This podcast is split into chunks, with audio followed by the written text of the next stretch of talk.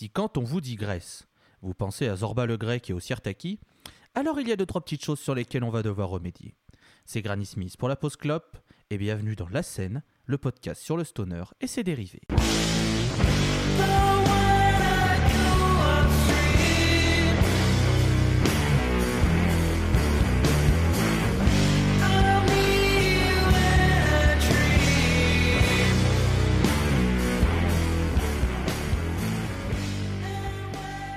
L'actualité n'est pas forcément des plus joyeuses vu qu'on enregistre cet épisode 7 en pleine période de confinement pour cause de Covid-19.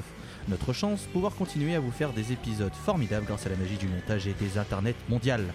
Avant d'aller plus loin, je vous rappelle que vous pouvez retrouver tous les épisodes de La Scène sur Ausha, sur Spotify et sur le Deezer de la Pause Clope. Vous pouvez aussi participer au Patreon de la dite Pause Clope pour permettre notamment à Clément, le monteur et animateur de l'émission La Pause Clope, de se mettre bien à base de cocaïne et de filles de joie. Bienvenue dans cet épisode 7, autour de moi, on retrouve la fine équipe, c'est-à-dire Walter Moulon. Salut Walter. Et bonsoir, comment vous allez ? Moi ça va, j'ai fait des crêpes aujourd'hui.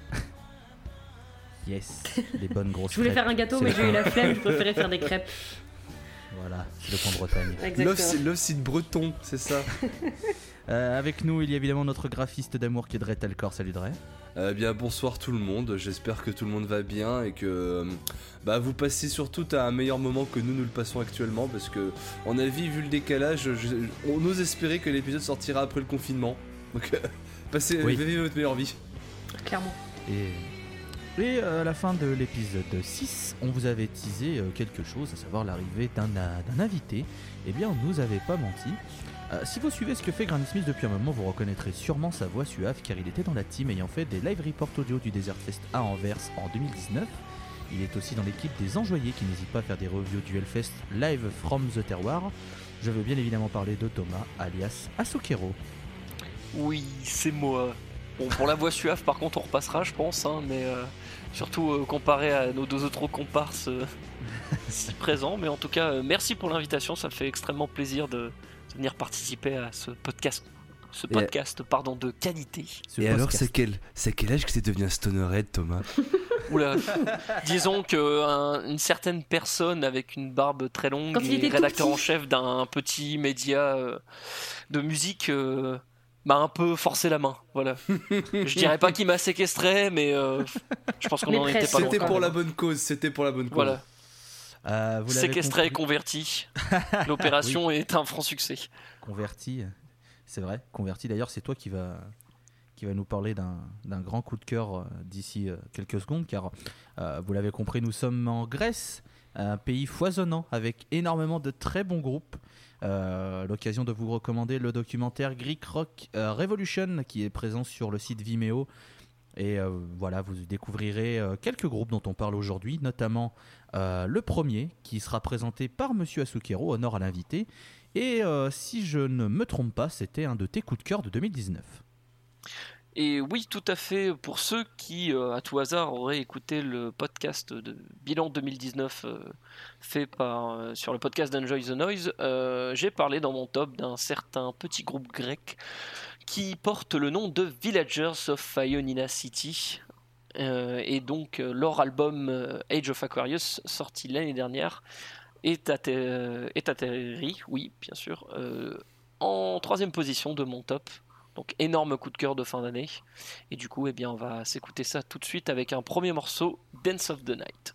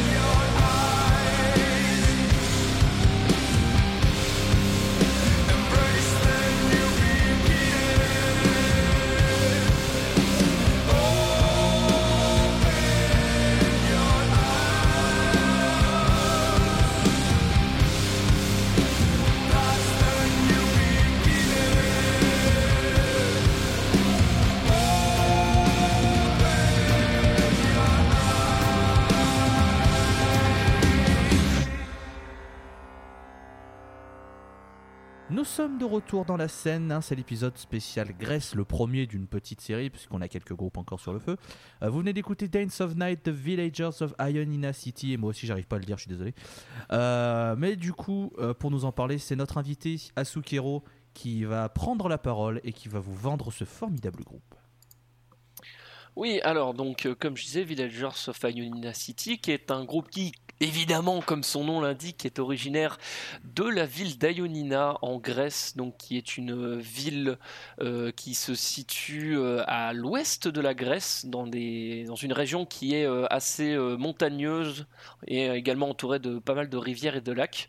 Donc un terreau propice, on va dire, à l'émergence d'une musique stoner, évidemment, vu qu'on est sur le podcast de la scène et qu'on parle de stoner, mais surtout une musique avec des teintes assez planantes, psychédéliques, mystiques. Donc voilà, donc Villagers, c'est un groupe qui existe depuis très longtemps en fait. Donc évidemment, pour préparer ce podcast, j'ai fait mes petites recherches, et un groupe qui a démarré au début des années 2000.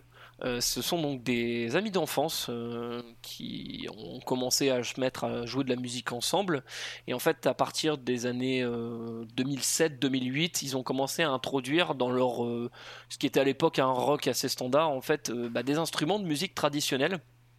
Donc traditionnel grec bien évidemment, donc que sont la cornemuse slave, la clarinette et le kavas, qui est une sorte de flûte aussi qui est très répandue en Turquie, dans les Balkans et donc bien évidemment en Grèce.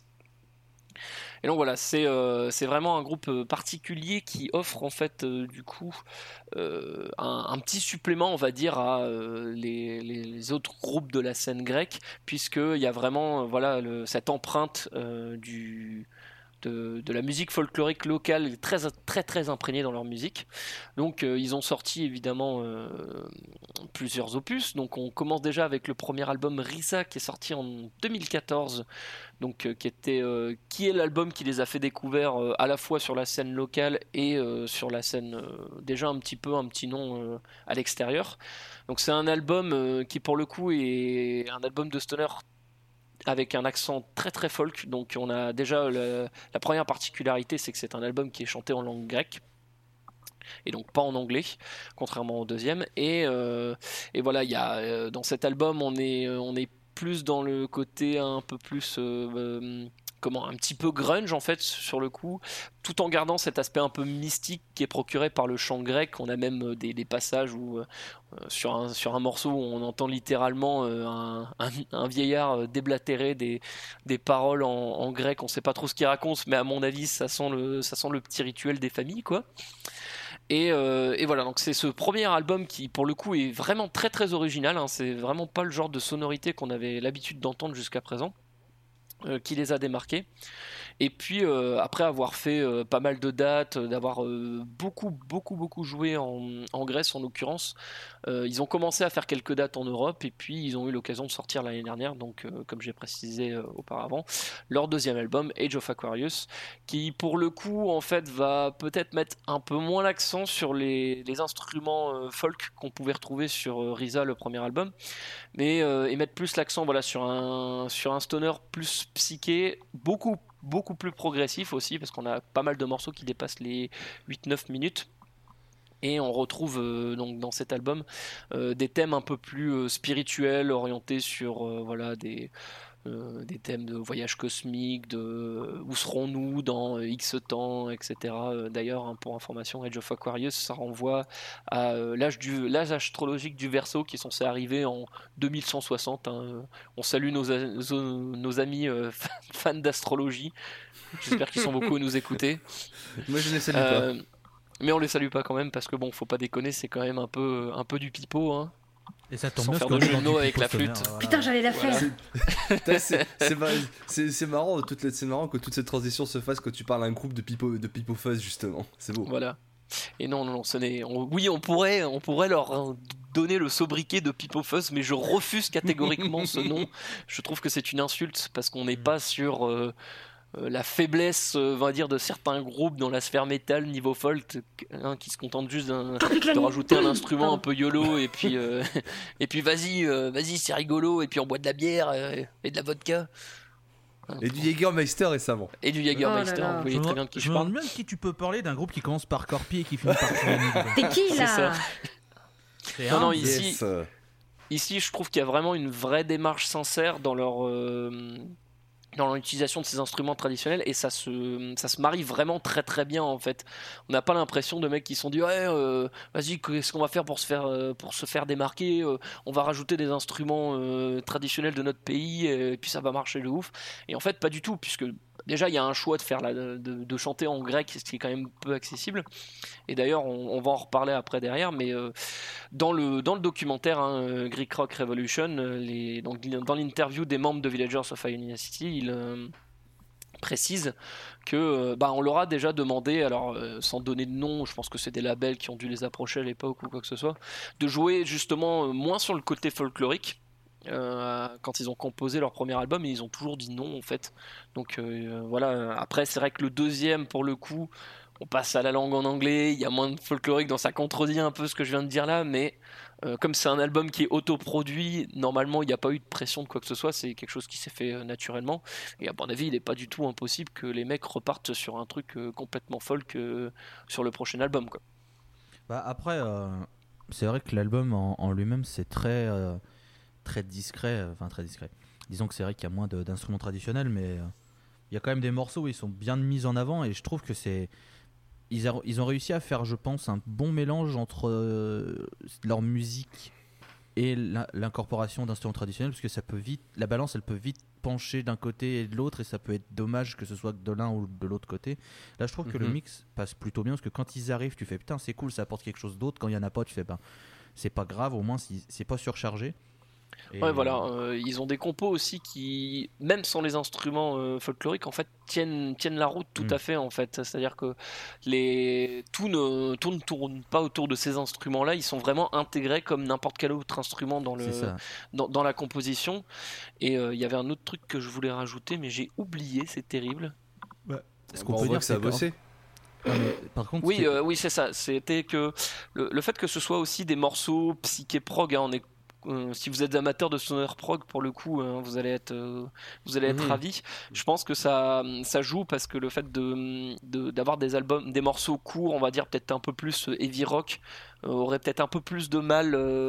Ça aurait été un peu plus compliqué en fait de caser les instruments sur le folklorique sans qu'ils prennent toute la place en fait dans la composition. Et que là, sur des morceaux qui s'étalent un peu plus, qui sont plus équilibrés sur la longueur, je pense que ça marche très très bien. Il y a un truc en fait qui est bien, c'est que leurs instruments traditionnels c'est un argument commercial sans l'être, dans le sens où oui, ça leur permet de se démarquer, mais ils vont pas tout faire non plus en disant regardez on a des instruments traditionnels, c'est genre on en a, mais c'est c'est un instrument quoi, c'est pas. Et il y a un côté aussi hommage à la culture grecque qui est quand même très très cool, parce que c'est toujours intéressant de rendre hommage à ses racines, surtout que la culture grecque au sens large c'est quand même c'est quelque chose d'assez important, il y a beaucoup de choses qui viennent de Grèce. Donc je trouve ça, c'est quand même plutôt intéressant. Et par contre, petite chose, l'album du coup Age of Aquarius, il faut bien se poser pour l'écouter, ce qui fait 1h05 quand même. Donc voilà, il faut prendre bien le temps de... C'est un bon morceau, C'est un beau morceau, mais le voyage en vaut la peine. Clairement. C'est clair. Et je vais demander à Walter Moulon, qu'on a peu entendu depuis le début, qu'est-ce qu'il en a pensé du coup. Vous savez, je vous laisse parler, vous avez des jolies voix. Hein. Non, le groupe du coup, c'est vrai que j'avais entendu notre ami Thomas en parler quand même assez souvent. Il a un peu la réputation d'un petit forceur entre nous, hein. mais on l'aime quand même. Je suis un forceur de niveau 2. Ok, donc pas un petit forceur, un giga forceur. Et le groupe, très sincèrement, je l'ai écouté là du coup il y a pas longtemps, pas uniquement pour les besoins du podcast, mais quand même pas mal par rapport à ça. Et franchement, post-psyché-rock bien rodé, utilisation de plein d'instruments qui changent un peu de ce qu'on entend majoritairement. Et il y a certains morceaux du coup qui font très atmosphériques à mon goût.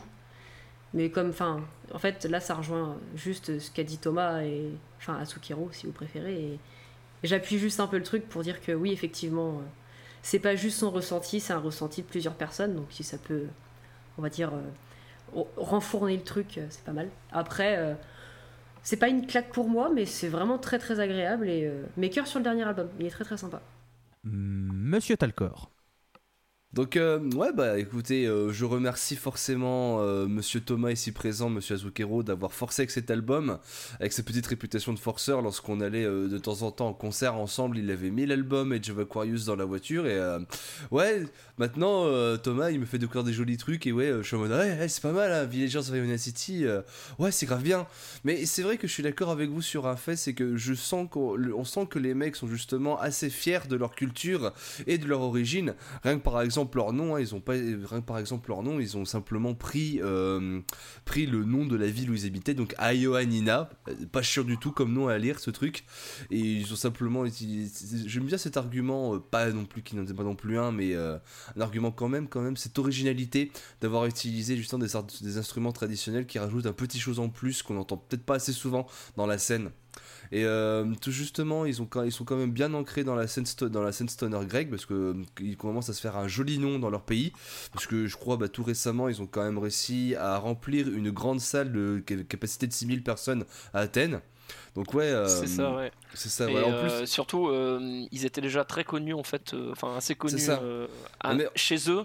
Et là bah, malheureusement la tournée a dû être annulée hein, pour cause de confinement. Mais je crois que c'était vraiment la première tournée où ils étaient en tête d'affiche, que en faisant des recherches en fait je me suis rendu compte qu'ils ne faisaient vraiment pas beaucoup de dates à l'étranger. Non, c'est vrai. Donc je rage encore plus qu'on ait fait des connards et qu'en 2018 on les ait loupés au Desert Fest, puisque en même temps on est allé voir Iron Fire, hein. Quelle idée. Oh non, quelle idée on a fait. Mais voilà. Excusez-nous les gars, on vous connaissait pas encore. Coup dur pour Guillaume. Ah bah pour coup dur pour Guillaume et Thomas là sur le coup. Vas-y, on va voir Matt Pike. Au final on a vu Pat Mike. Oh putain. Mais non mais on aura l'occasion d'en reparler, mais c'est vrai qu'il y a un truc que je trouve incroyable avec la scène stoner grecque, c'est que en dehors de l'archipel grec, les groupes sont pas trop connus, mais putain c'est vraiment des rockstars dans leur pays, et là, au point où en fait la plupart des groupes qu'on va parler, mais c'est vraiment des gros, c'est vraiment des grands noms qui font des têtes d'affiche genre limite dans des stades maintenant. Mais c'est pour ça que je vais vraiment insister sur le documentaire Greek Rock Revolution, c'est qu'on se rend bien compte qu'en fait cette scène rock, elle a percé de ouf grâce, c'est un peu bizarre, mais grâce à la crise qu'il y a eu en 2008 où la Grèce a été touchée le plus, et qu'en fait bah, pas mal de groupes se sont formés à partir de ça, et qu'en fait bah, plein de gens sont pris d'amour de leur groupe, etc. Et c'est vrai qu'en Grèce bah, il y a certains groupes dont un qui viendra forcément dans l'émission dans un épisode plus tard qui s'appelle Thousand Mods, qui est un peu le nom actuellement pour la scène, et on se rend compte que ça fait mais bouger les foules, les gens chantent les paroles, enfin ça c'est vraiment j'ai envie de dire c'est un peu le Truck Fighters grec quand on regarde un peu dans les influences et tout, c'est un peu le même groupe, et le point Walter était qui... Alors j'ai rien dit, je n'ai rien dit. Mais tu l'analogie c'est exactement ça hein, pour le coup. L'analogie c'est exactement ça, c'est ça ouais, clairement. Et pour finir sur Villagers of Ioannina City, j'ai lu dans leur calmez-vous. Je lisais dans leur biographie qui revendiquent leurs influences à de Black Sabbath et de Tool. Alors Black Sabbath, je trouve pas tant que ça, mais Tool dans cette utilisation d'instruments exotiques sur des longues pistes, ouais, je peux comprendre totalement. Et bon, désolé, j'ai pas écouté Riza, mais Age of Aquarius, oui, ça fait partie de ces petites pépites de stoner que j'ai découvert sur le tard en 2019 et qui forment un formidable voyage. Et pour finir, moi je trouve que la balance entre heavy stoner, heavy rock et justement musique traditionnelle est très bien trouvée. Ouais, non, ils ont fait de très très bon boulot sur cet album, et on ne peut que vous recommander d'avoir un œil sur ce groupe qui, à mon ami, va avoir une trajectoire assez exponentielle dans les prochaines années, parce qu'il commence à avoir une très belle réputation sur la scène stoner, et je pense qu'à mon avis ils peuvent... Et puis surtout, là, ils ont signé un deal chez Napalm Records, qui reste quand même une grosse écurie métal à leur échelle. Hein. Et du coup, c'est entre partie pour ça, à mon avis, qu'ils ont réussi à booker une bonne tournée, qui malheureusement, encore une fois, est annulée pour des raisons indépendantes de leur volonté. Mais ouais, à mon avis, on va les revoir très vite, et dont un petit festival belge, hein, évidemment. On y croit toujours, à mort. Toujours, oui. C'est sûr, ils y seront, toujours. Moi j'y crois... J'en suis certain. Allez, pourquoi pas. Du coup, vous avez voyagé, hein, c'est bien, c'est sympa, les astronautes traditionnels. Et moi, je débarque avec mes gros sabots. Puisque je vais enchaîner, c'est moi qui vais vous parler du deuxième groupe grec d'aujourd'hui. C'est un nom qui assez bien vendeur, je veux dire, pas trop de surprises. C'est Green Yeti et le morceau s'appelle Black Planet Part 1. On s'écoute ça tout de suite et après, on en débat.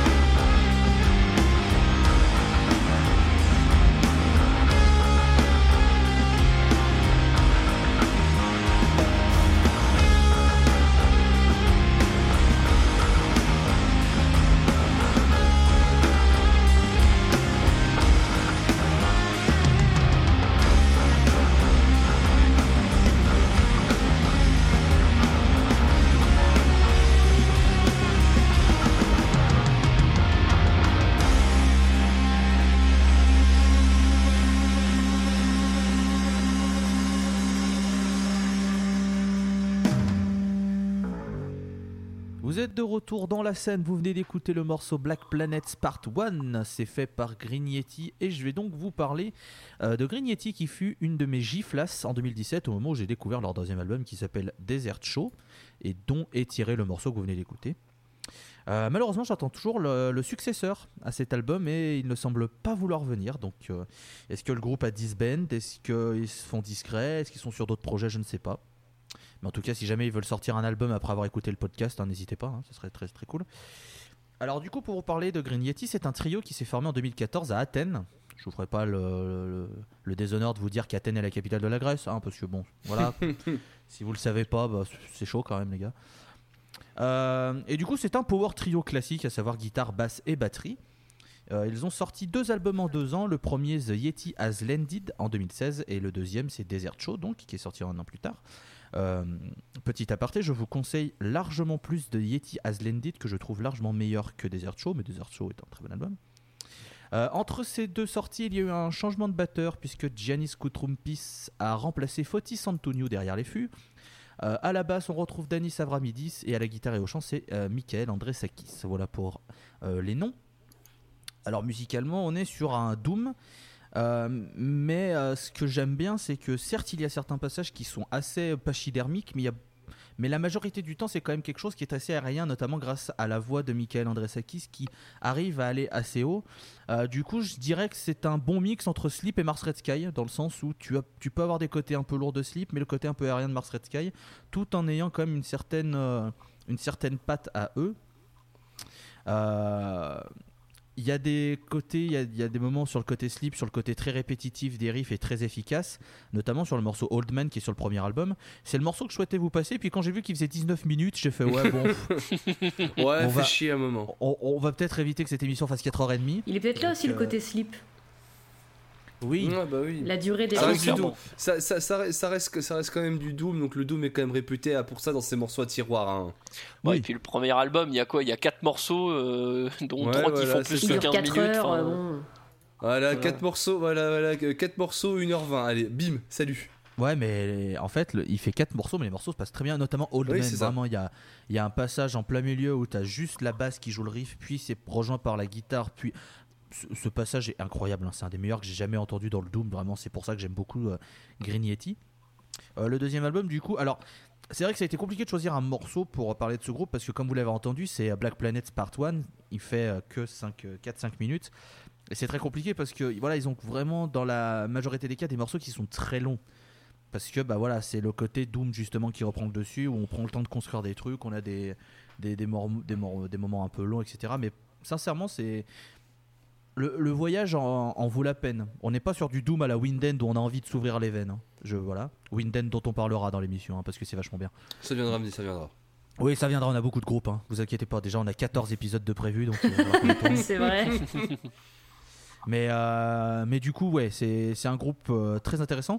Et au final, est-ce que j'ai plus à dire ? Non, parce que voilà, ils ont sorti 2 albums, il n'y a pas plus d'infos maintenant. Ils sont très discrets, voire même peut-être morts, je ne sais pas. Enfin, morts médiatiquement, j'entends, hein. Je ne leur souhaite pas de mourir IRL.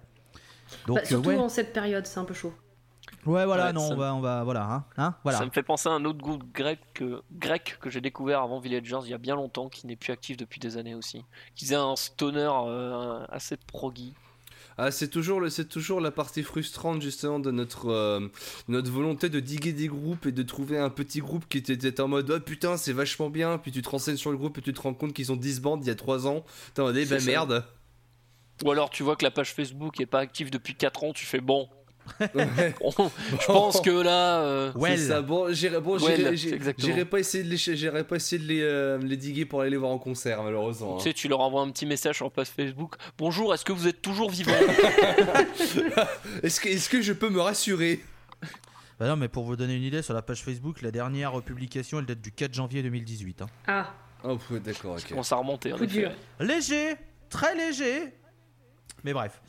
Donc voilà, Green Yeti, c'est moi qui l'ai rajouté dans notre liste de groupes, tout simplement parce que j'aime beaucoup ce groupe et je suis très triste qu'il n'y ait pas de successeur, parce qu'ils avaient, ils sortaient un peu du lot je trouve en Grèce, parce que la Grèce est très axée art stoner et stoner entre guillemets je mets des gros guillemets à la Kaios, mais c'est vraiment des très gros guillemets, hein, c'est juste pour situer un petit peu, parce qu'on a bien vu avec Villagers qu'ils arrivent à sortir un peu de cette passe, mais il n'y a pas de doom vraiment sur ce pays. Bon, il y a un autre groupe qui s'appelle Acid Mammoth qui a sorti un très bon album cette année, mais ça c'est un autre débat.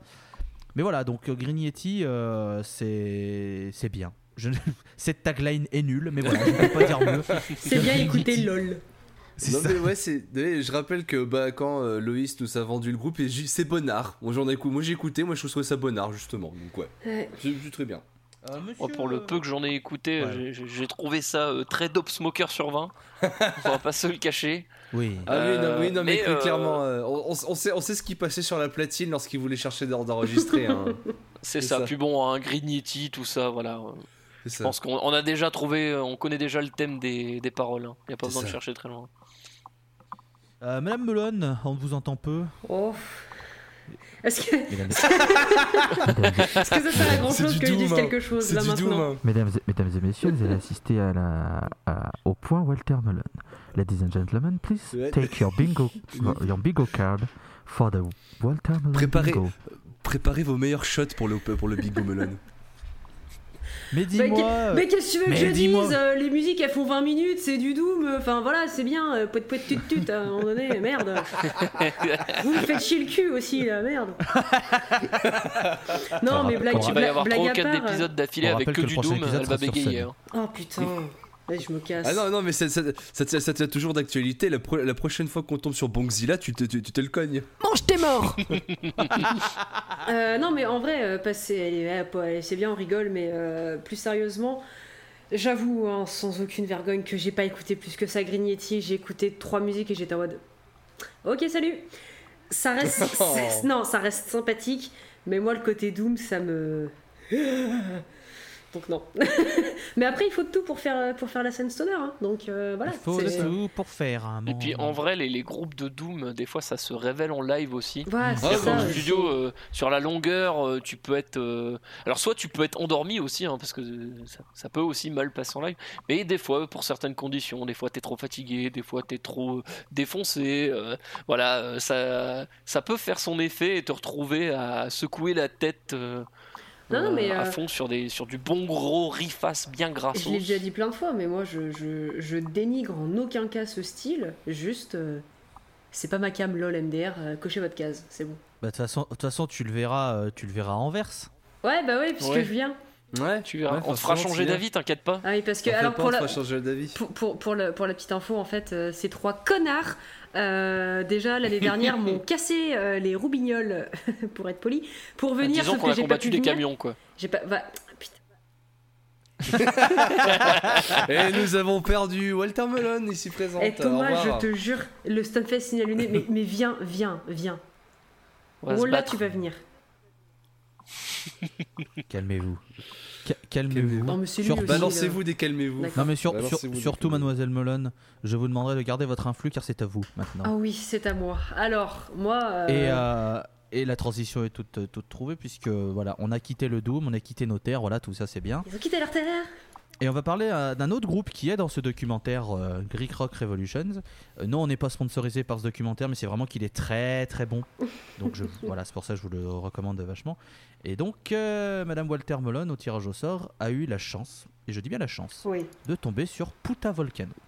Oui, la chance. Parce que quand on l'a tiré au sort, je suis en mode lol, il s'appelle Puta Volcano, c'est rigolo parce que Puta, ça ressemble à pute.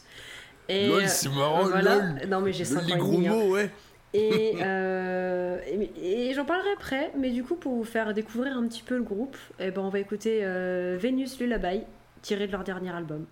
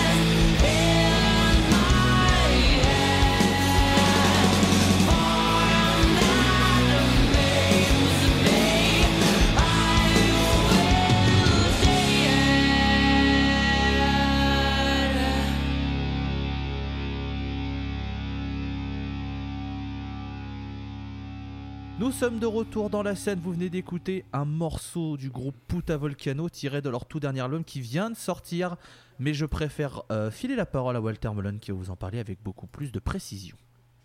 Alors, Puta Volcano, c'est un groupe actif depuis à peu près 2010, ils ont 4 membres, certains, je ne vais pas dire leur nom parce que exactement comme pour l'épisode sur la Pologne, j'ai pas envie d'avoir l'ambassade de la Grèce à ma porte, quoique avec le Covid, peut-être qu'ils vont pas se déplacer. Mais je dirais juste le nom de la chanteuse qui s'appelle Anna Papatanasiou, qui a un nom très très doux. Et oui. À tes souhaits. Merci, c'est gentil, j'ai toussé dans mon coude et du coup j'ai dabé. Et dabé d'ailleurs. Hein. Et oui, j'avais juste envie de dire au moins ce nom-là parce que voilà, vous l'avez entendu, c'est une femme. Et quelle femme! Oui, je suis tombée totalement amoureuse de ce groupe en une semaine. Mais ça viendra après. Alors, pour le groupe, ils ont sorti un premier EP en 2011 qui est un petit peu passé un peu en dessous pour moi. C'est gentillet, ça reste timide, mais ça reste sympathique, ça attire un peu. Et puis ils ont sorti un album qui s'appelle The Sun, qui montre qu'ils aiment bien le stoner, mais ils aiment aussi autre chose, le grunge. Et moi ça me va, moi ça me plaît complètement, parce que j'adore le grunge. Ils ont sorti un autre album, 2 ans plus tard, qui s'appelle Harmony of Spheres, qui monte encore d'ailleurs en qualité. Et pour la tournée d'ailleurs de cet album, ils ont fait pas mal de concerts et ils sont montés sur une scène, j'ai envie de dire, dont le nom va faire sourire certains, qui s'appelle le Desert Fest, mais d'Athènes. Voilà. Oui, bonjour. Oui. Et attends, parce que c'est bien que tu aies parlé, parce que sache qu'en 2017, du coup, ils ont joué en compagnie de Church of Misery. Wink. Ah bah, tout est lié. Ah, évidemment, tout est lié, exactement. Mon japonais préféré. Et ils ont aussi joué avec Stoned Jesus et Colorize, entre autres, évidemment. Non, mais Stoned Jesus que je qualifierais non pas d'ukrainien mais de même l'ordre préféré. Exactement. Et non, voilà, je dis que ces 3 noms-là parce que y en a quand même pas mal. Et puis Colorize parce que Colorize, écoutez, c'est trop bien. Et ils ont joué après aussi en 2019 aux côtés de Fu Manchu et Alice in Chains. Et je voulais absolument parler d'Alice in Chains, mais pour autre chose, et on y reviendra juste après. Aux côtés d'Alice in Chains ? Oui. Ah bah alors, c'est surprenant, dites donc. Oui. Tu trouves aussi, toi ? Oh. Non, mais alors, n'y voyez aucunement une critique, juste je laisserai Walter en parler. Oui. Voilà. Mais du coup, là, ce que je vais juste dire, c'est que leur dernier album en date, donc Ama, franchement, je l'ai lancé, je me suis assise et j'ai juste rien dit, et j'ai écouté et j'étais ah d'accord, ok, pardon, excuse-moi. C'est-à-dire qu'à la base, je m'attendais pas du tout à ça. Avec le nom, je me suis dit ouais, ça va être bonnard quoi. Non, c'est ultra quali, c'est enfin je sais pas, ça s'est juste posé comme une évidence et je suis en train de me dire ah ouais, d'accord, OK. Donc là, je tiens un de mes albums de 2020 pour sûr. Tac. Donc ouais, une énorme claque, je l'écoute je pense au moins une fois par jour là depuis qu'il est sorti, donc le 13 mars, sachant qu'on enregistre le 19 mars. En plein confinement, lavez-vous les mains. Et je reprends ce que je disais, c'est que c'est du stoner, mais il y a une énorme vibe grunge. Et voilà, c'est pas du tout pour me déplaire, j'adore le grunge, j'adore tout ce qui est relatif à ce style-là. C'est dans mes premiers amours, mes premiers émois. Donc bon, je vous avoue que je suis bien contente, quoi. Et on peut effectivement sentir étonnamment, bizarrement, oh dis donc, des influences d'Alice in Chains. Bizarre. Un peu Pearl Jam aussi, et sur certains morceaux, on a une vibe Tool. Alors, je suis peut-être la seule, enfin après, j'ai fait écouter aussi le groupe à d'autres personnes, mais on m'a dit la même chose, et j'ai ressenti une vibe Tool années 90, notamment sur Apnea, du coup, toujours de leur dernier album, évidemment. Peut-être que ça vous le fera pas à vous, je ne sais pas, mais ça a peut-être aussi joué dans mon appréciation du groupe, mais j'ai vraiment ressenti ces trucs-là, et voilà, si vous aimez aussi... tout ce qui est côté grunge années 90, etc. Franchement, bijoux. En soi, c'est pas surprenant que ce soit proche de Tool, vu que clairement, hein, les Tool des années 90 sont quand même très très proches de la scène grunge de base. Ouais. Donc, c'est ça. Non, mais enfin. Mais moi, ça... Vas-y. Moi, ça m'étonne même pas que tu dises que c'est un mélange de grunge. Je trouve aussi qu'il y a quelques bons. On va pas non plus déblatérer sur si le grunge a une influence sur la scène stoner. Pour moi, il y en a une, il y en a quand même une. Et donc ouais, ça se ressent. Voilà. Si vous voulez, par exemple, trouver un morceau grunge qui sonne du stoner, vous écoutez Like Suicide de Soundgarden, vous faites bah oui, c'est ça, voilà. Donc voilà, ça m'étonne pas du tout que on est des groupes qui mélangent les deux genres et que ça marche magnifiquement bien avec Puta Volcano. Non mais franchement, ouais, Puta Volcano, c'est un groupe que je trouve très accessible du coup. Si vous voulez mettre un premier pied dans le stoner en ayant un passif au niveau du métal, donc au niveau du grunge, parce que le grunge ça reste un style que quand même on est beaucoup à écouter. Enfin, on est peut-être plus beaucoup à en écouter, mais on est beaucoup à en avoir écouté à un moment donné et à avoir apprécié. Enfin, je pense, je ne sais pas, après tout. Et ouais, c'est un groupe assez accessible et on peut facilement rentrer du coup dans la scène sonore avec ça, parce qu'il y a quand même, ça reste du stoner, mais ça reste aussi du grunge et ça mélange vachement bien les deux. Et vraiment, la voix de la chanteuse, je la trouve magnifique. Elle a une voix très grave, mais elle peut faire des petites montées et enfin, je sais pas, ça rend le tout vraiment très très appréciable, enfin très appréciable, je trouve. Et et il le mérite. C'est-à-dire que pour la chanteuse, à mon avis, elle doit tourner à 2 paquets de Camel Gitane par jour. Alors à mon avis, ouais. Et c'est vrai qu'elle a une voix. C'est vrai qu'elle a, elle a une voix très particulière, un peu rocailleuse sur les bords. Je trouve que ça fait tout le charme justement de la musique. Mais elle chante très très bien. Elle a vraiment des. Ça se marie très bien avec le style qu'il joue. Ouais. En fait, au final. C'est ça, voilà.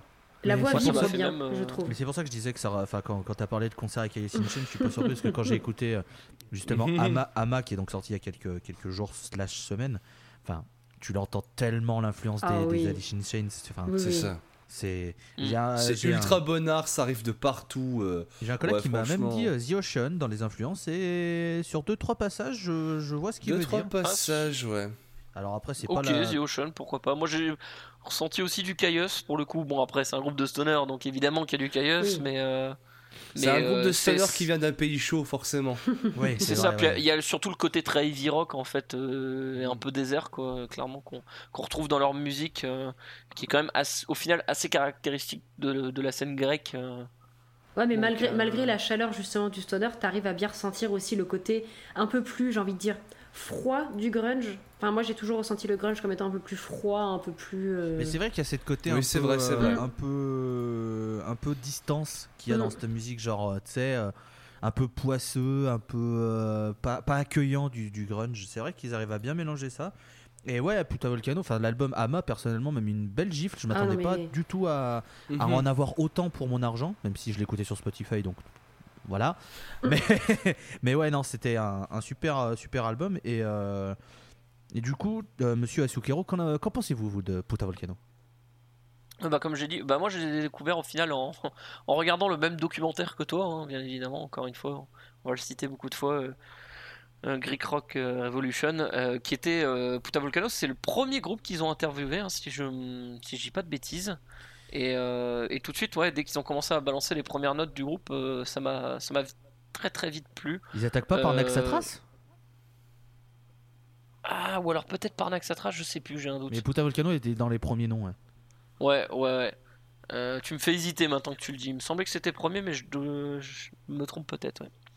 Et ouais, j'ai pas encore assez pensé à Ma. Moi, Harmony Sphere m'a vraiment beaucoup plu pour le coup. Enfin, surtout les deux premiers morceaux qui introduisent l'album, Dune et Bird, qui je trouve ont vraiment ce côté, ce bon riffing mélodique que j'apprécie beaucoup dans les groupes de stoner.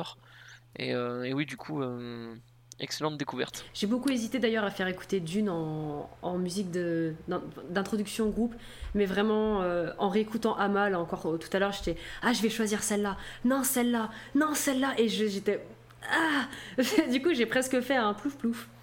Parce qu'elles sont, elles sont vraiment toutes très très bien, quoi. Monsieur Talcourt, votre avis ? Justement, j'ai déjà pas commencé à développer mon avis sur Puta Volcano, et moi je trouve que c'est ultra riffus, c'est ultra efficace, ça marche vraiment du tonnerre. Comme d'hab, moi à chaque fois qu'il y a une chanteuse avec qui a l'air qui a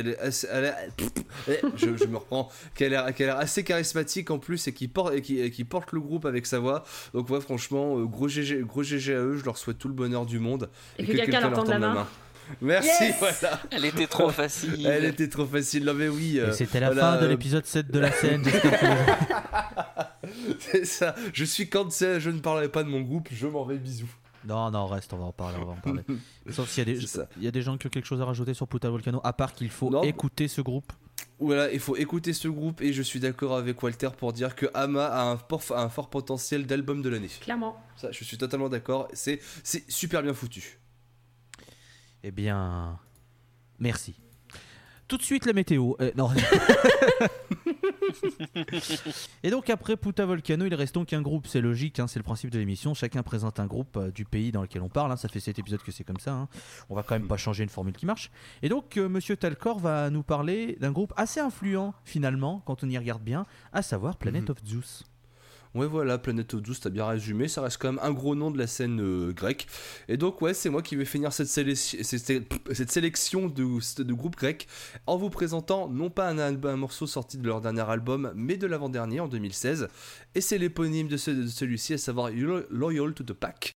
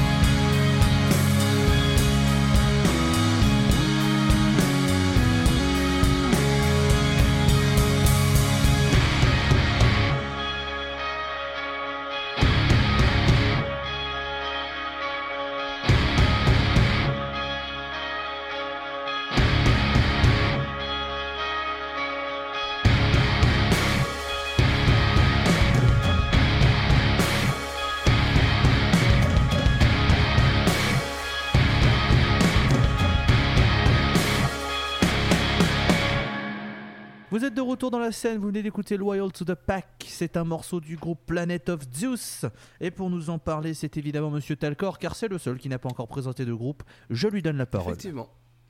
Eh ben écoutez, Planet of Zeus, c'est un groupe que je qualifierais plus de hard rock que de stoner. Pour moi, tu sais, simplement, c'est un groupe qui aurait existé dans le milieu des années 90, là où le stoner n'était pas encore super implémenté. On aurait dit, ouais, bah c'est du gros hard rock des familles, ça défonce bien comme il faut, c'est riffé, c'est vachement bien. Vu qu'ils sont affiliés à la scène stoner, oui, il y a quand même des petites influences stoner qui se revendiquent, et que ça fait quand même des bonnes influences. Donc pour un petit retour rapide sur leur discographie, le groupe existe depuis 2000, depuis le début des années 2000, et ils ont commencé à sortir un album, leur premier album date de 2008, à savoir Eleven Hard Way.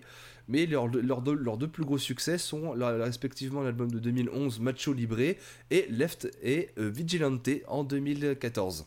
Ces deux albums, en fait, si vous les écoutez, vous vous rendrez compte qu'en fait on est vraiment dans un hard rock bien riffu avec 2-3 influences bien stoner, parce que le groupe eux-mêmes se revendique de diverses influences. Ils disent eux-mêmes d'eux qu'ils ont en fait établi une mixture mélangeant en fait une signature assez particulière dont le but en fait est de faire un espèce de voyage musical dans la musique heavy rock.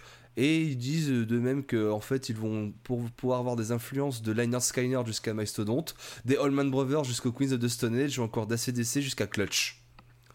Donc ouais, j'ai choisi en fait un morceau de leur troisième album. Non, qu'est-ce que je dis troisième ? Oui, bah si, c'est... Non, quatrième. Putain. Connard qui connaît rien aux maths, c'est moi. Donc Loyal to the Pack, qui est en fait un bon mélange en fait des influences heavy blues et hard rock stoner un peu chaos-like toujours, parce que le groupe vient d'Athènes, donc ça se ressent. Et justement en fait comme vous l'avez pu entendre, justement ça arrive bien, il y a quand même un petit chancrier qui donne bien envie de faire bouger la teuté. Et juste aussi que pour parler un peu plus de la discographie de Planet of Zeus, ils se revendiquent eux-mêmes quand même, je crois, d'un des plus grands noms de la scène. Alors aujourd'hui, je sais pas si c'est encore le cas, parce que je pense que maintenant ils se sont fait dépasser en popularité à l'intérieur du pays par un petit groupe qui apparemment aurait 1000 mods chez eux. Voilà, peut-être, mais je pense que oui, il y avait quand même eu match pendant un moment pour savoir si Planet of Zeus ou 1000 Mods était le plus gros groupe de stoner grec. Bon, forcément, on a parlé de Planet of Zeus, un de ces quatre, il faudra forcément qu'on parle de 1000 Mods. Mais pour rester sur Planet of Zeus, en 2019, ils ont sorti leur 5e album, putain je m'en sors, Faith in Physics, sorti chez Heavy Psych Sound Records, et qui est quand même aussi d'une bonne petite classe, une bonne petite claque, petite giflasse de stoner. Là par contre, là on sent vraiment que c'est du stoner, parce que là ils ont commencé à sortir à peu près de leur carcan de heavy rock pour nous sortir justement des morceaux plus faisés, plus riffus.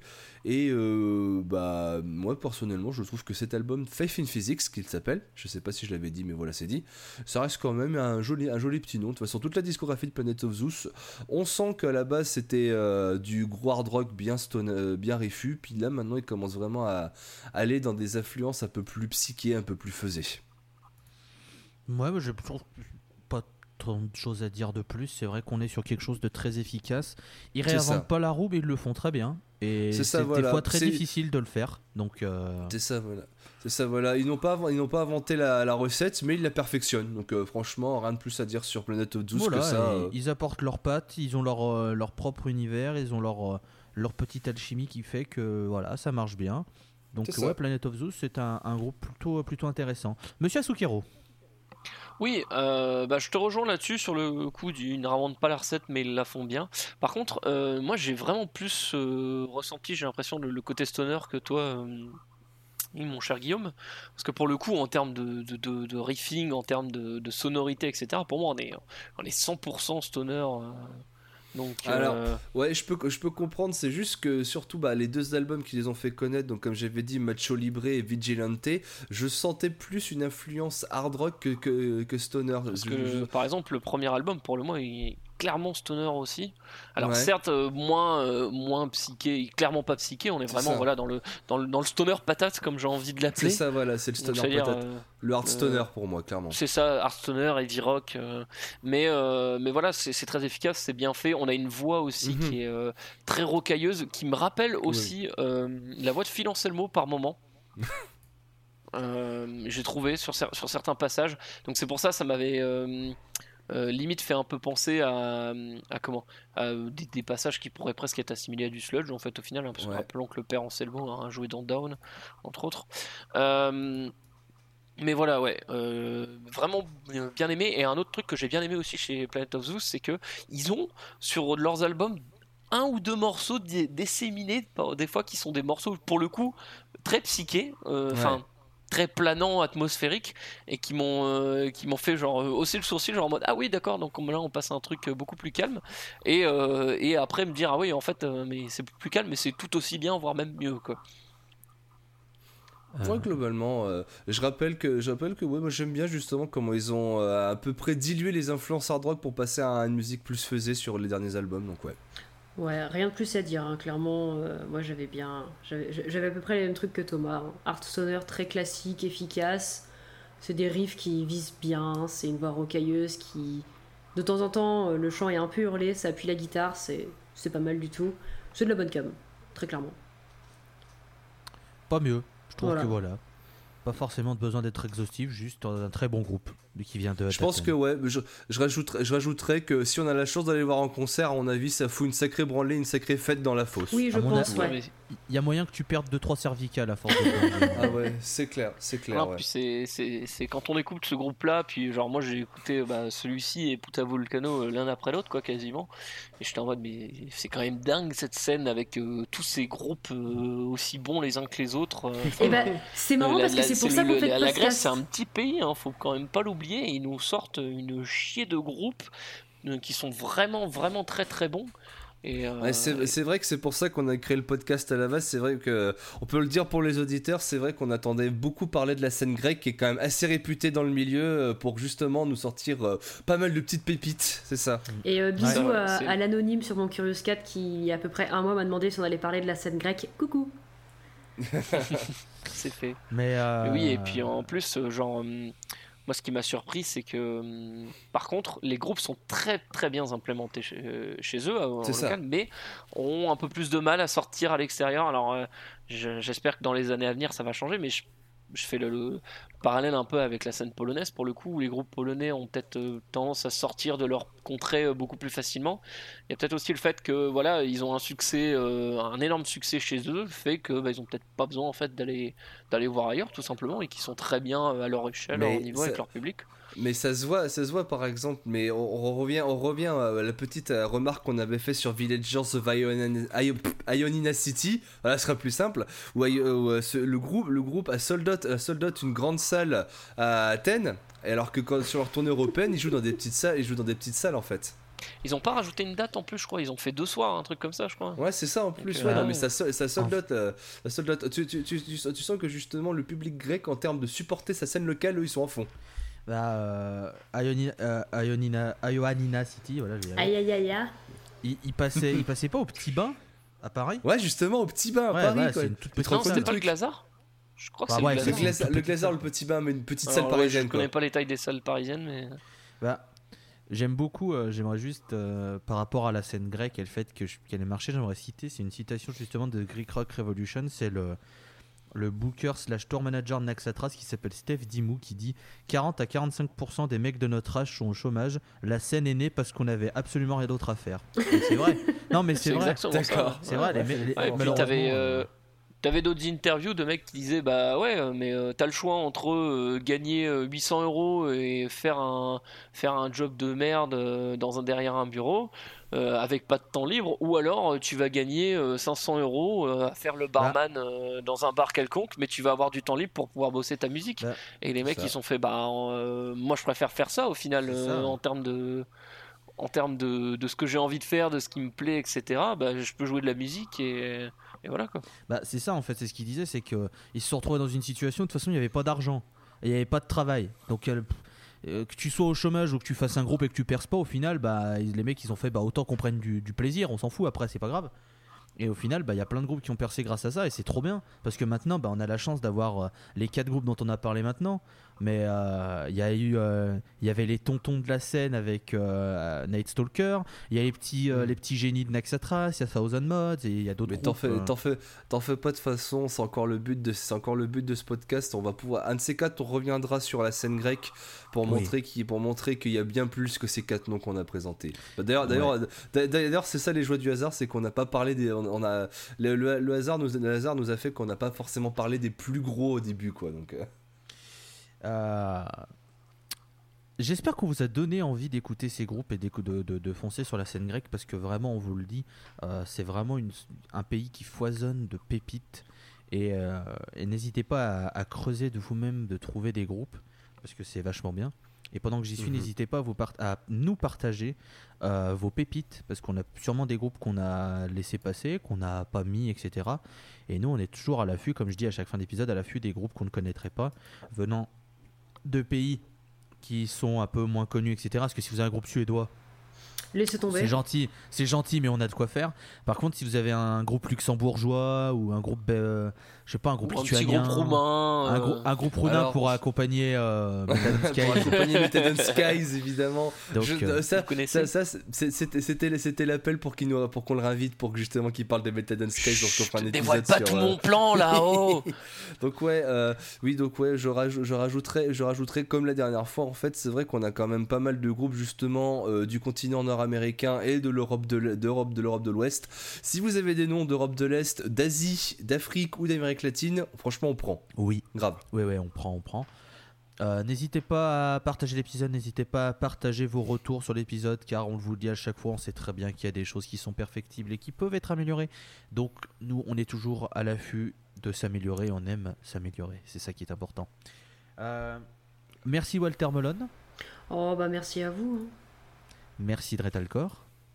Toujours un énorme plaisir de faire ce podcast avec vous, donc merci à toi Tolol. Et ne vous inquiétez pas, je ne l'ai pas oublié, je vais finir l'épisode en laissant la main à notre invité Asukero, car c'est lui qui a le privilège de passer un deuxième morceau dans cet épisode. Mon cher Thomas, je t'en prie. Oh là là, quel honneur. Bon bah déjà, hein, tout d'abord, je tiens à vous remercier une nouvelle fois pour l'invitation. C'était très très cool de papoter avec vous sur tous ces groupes de qualité. Et du coup, eh bien, on va se laisser avec un autre morceau de Villagers of Ioannina City qui sera For the Innocents, qui est un morceau, je trouve qu'il résume bien aussi un petit peu toute cette scène grecque, puisque bah, on retrouve le côté toujours folk hein, de Ioannina, plus vraiment un côté heavy rock qui, je trouve, synthétise vraiment bien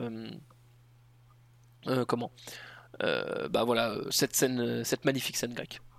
N'hésitez pas à écouter les anciens épisodes sur Ausha, n'hésitez pas à écouter les anciens épisodes sur Spotify, sur Deezer, à participer au Patreon. On vous laisse avec du Villagers of Ioannina City, ce groupe est formidable, je vous fais des grosses bises sur vos fronts, mais à distance, n'oubliez pas le confinement, on ne sort pas de chez soi. On se retrouve lors du prochain épisode avec encore une fois un invité. Vous l'avez pas vu venir celle-là. Ça va être très très long. C'est pas moi. Ah non mais justement, faut rappeler que là nous sommes en pleine période de confinement, donc on a du temps, donc on a des invités qui arrivent. Non, attention. Je vous l'annonce. Posez-vous pour le prochain épisode. Prenez de quoi manger. Ah ouais. Prenez de la 8-6. Ah ouais. Parce que ça va être très très long. Ouais. Non, tu donnes trop d'indices là. Mais non. Plein d'amour. Écoutez du stoner. Gros bisous. À la prochaine. Salut. Salut tout le monde. Salut.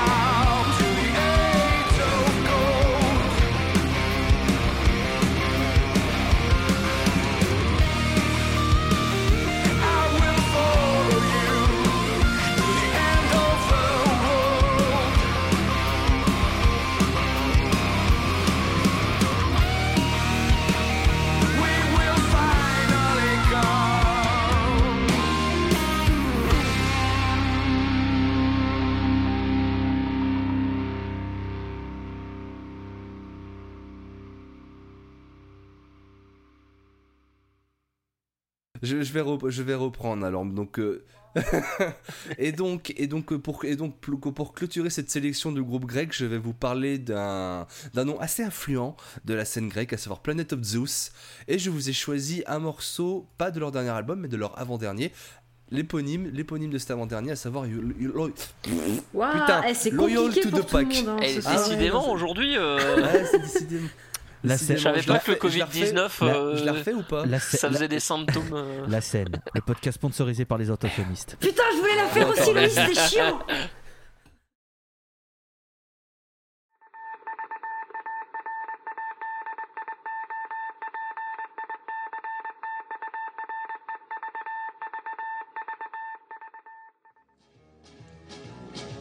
États-Unis, Canada, Mexique et Panama, Haïti, Jamaïque et Pérou, République Dominicaine, Cuba, Caraïbes, Groenland, Salvador et tout, Porto Rico, Colombie, Venezuela, Honduras et Guyane, ça dépile, Guatemala, Bolivie et puis l'Argentine, Équateur, Chili et Brésil, Costa Rica, Belize, Nicaragua, Bermude et Bahamas, Tobago, San Juan, Paraguay, Uruguay, Suriname et Guyane française, Barbade et le Guam. Norvégien, Suédois, Islandais, Finlandais, l'Allemagne, tout ça en une pièce. La Suisse et l'Autriche, la Tchécoslovaquie, l'Italie, la Turquie et la Grèce. Pologne, Roumanie, puis Écosse, Albanie, Irlande, Russie et Oman. La Bulgarie, Arabie Saoudite, Hongrie, et Chypre, Irak et Iran. Et la Syrie, le Liban, Israël, Jordanie, le Yémen, Koweït et Bahreïn. Pays-Bas, Luxembourg, Belgique et Portugal, France, Angleterre, Danemark et Espagne.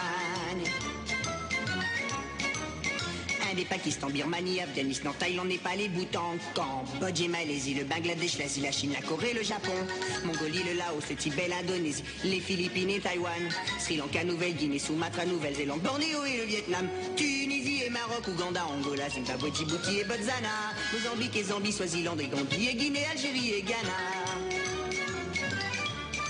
Burundi, Lesotho et Malawi, Togo, ex-Sahara espagnol, Nigérie, Nigeria, Tchad et Libéria, Égypte, Bénin et Gabon, Tanzanie et Somalie, et Kenya et Mali, Sierra Leone et Alger, Dahomey, Namibie, Sénégal et Libye, et Cameroun, Congo et Zaïre, et Éthiopie, Guinée-Bissau, Madagascar, Rwanda, Maori, Caïman, Hong Kong, Abu Dhabi, Qatar, Yougoslavie, Crète, Mauritanie, et puis Transylvanie, Monaco, Liechtenstein, Malte, Palestine, Fidji, Australie et Soudan. La Scène, l'émission de Granny Smith pour la post-clope, toujours pas sur Apple Music, mais désormais tous les 15 jours sur Ausha, Spotify et Deezer. Et dans ton cul aussi.